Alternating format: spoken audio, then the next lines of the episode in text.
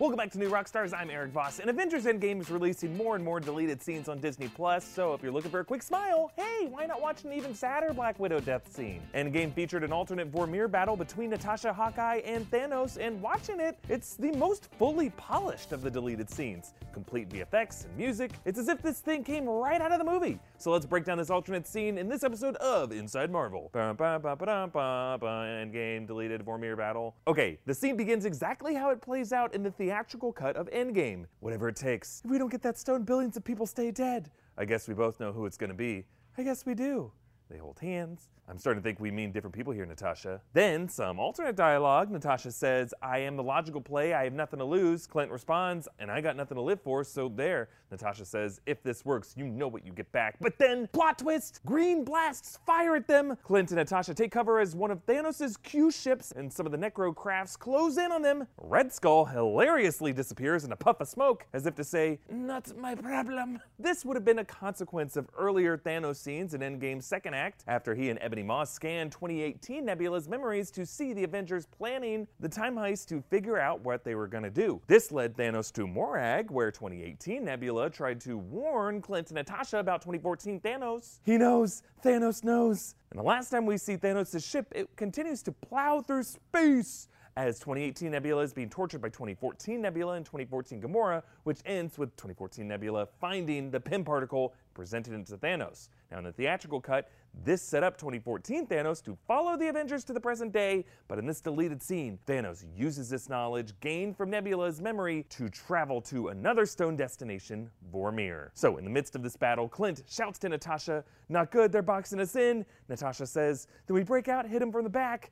Clint strategizes, Okay, I take the left flank, you take the right, save your ammo, pick your targets. On my mark. Three, two, but before Clint can finish, Natasha runs out right down the middle of no man's land. She painfully takes one blast through her midsection, and then she stumbles in pain but gets back to her feet. She takes another shot to her chest, and then one really nasty shot from the back through her shoulder, forming an exit wound on the front side. It is so painful to see those shots go through these characters because most of the time blasts just kind of hit them in their core or their shoulder and it gets absorbed by like armor or something so that it looks like they just took a hard punch. This exit wound reminds us of that cringy stab that Stark took at the end of the fight against Thanos on Titan. Luckily, Stark is a genius engineer with a magical sealant spray. Natasha has no such spray that we know about, though she should. All of them should. Why don't all the Avengers have the spray? Therefore, an exit wound is a tangible sign of their mortality. If your body is being blown away in chunks, there are only so many more chunks that can get blown away. All the while, Clint fights on with his sword.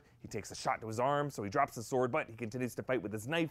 His last attacker is about to kill him, but he's taken out by one last shot from Natasha. She has dragged herself across the altar to the edge of this cliff, and now when she looks back at Clint, she sees a familiar specter Thanos himself marching up, just as he was through the jungles of Wakanda. And she knows that if she does not act now, they'll both be dead, and 2014 Thanos will have one of the stones. So, with the urgency raised to maximum threat level, she does what has to be done and throws herself over the cliff.